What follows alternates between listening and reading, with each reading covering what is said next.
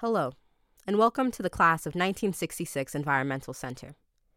Before we start moving around the building, let's talk about its history and how it functions on campus. This building is composed of two main parts. The half on your left is the historic Kellogg House, originally constructed in 1794 when it served as the president's house for the first four presidents of the college. Kellogg House has been moved to a couple different spots on campus before it arrived at its current location and underwent renovations.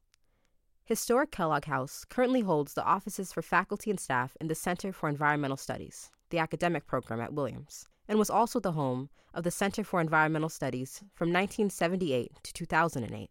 The right side of this building is a newer addition completed in 2015, containing the offices of staff who work in the Zilkha Center for Environmental Initiatives, who collaboratively promote sustainability efforts on campus and at large. The Environmental Center has taken on the Living Building Challenge, or LBC, Several buildings on campus are LEED certified, which is another environmental certification that stands for Leadership in Energy and Environmental Design.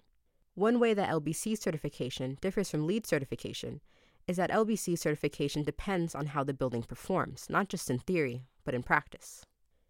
LBC focuses on creating a positive impact on the human and natural systems that interact with it, rather than only minimizing its negative impact.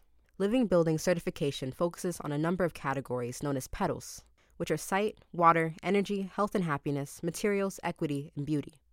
In order to become a living building, one needs to meet net zero energy use and net zero water use for a year, which means that all energy and water needed by the building is collected on site. The Environmental Center is on track to become the first living building that incorporates a historical building, as well as one of the few that serves as a 24 hour center available to the community.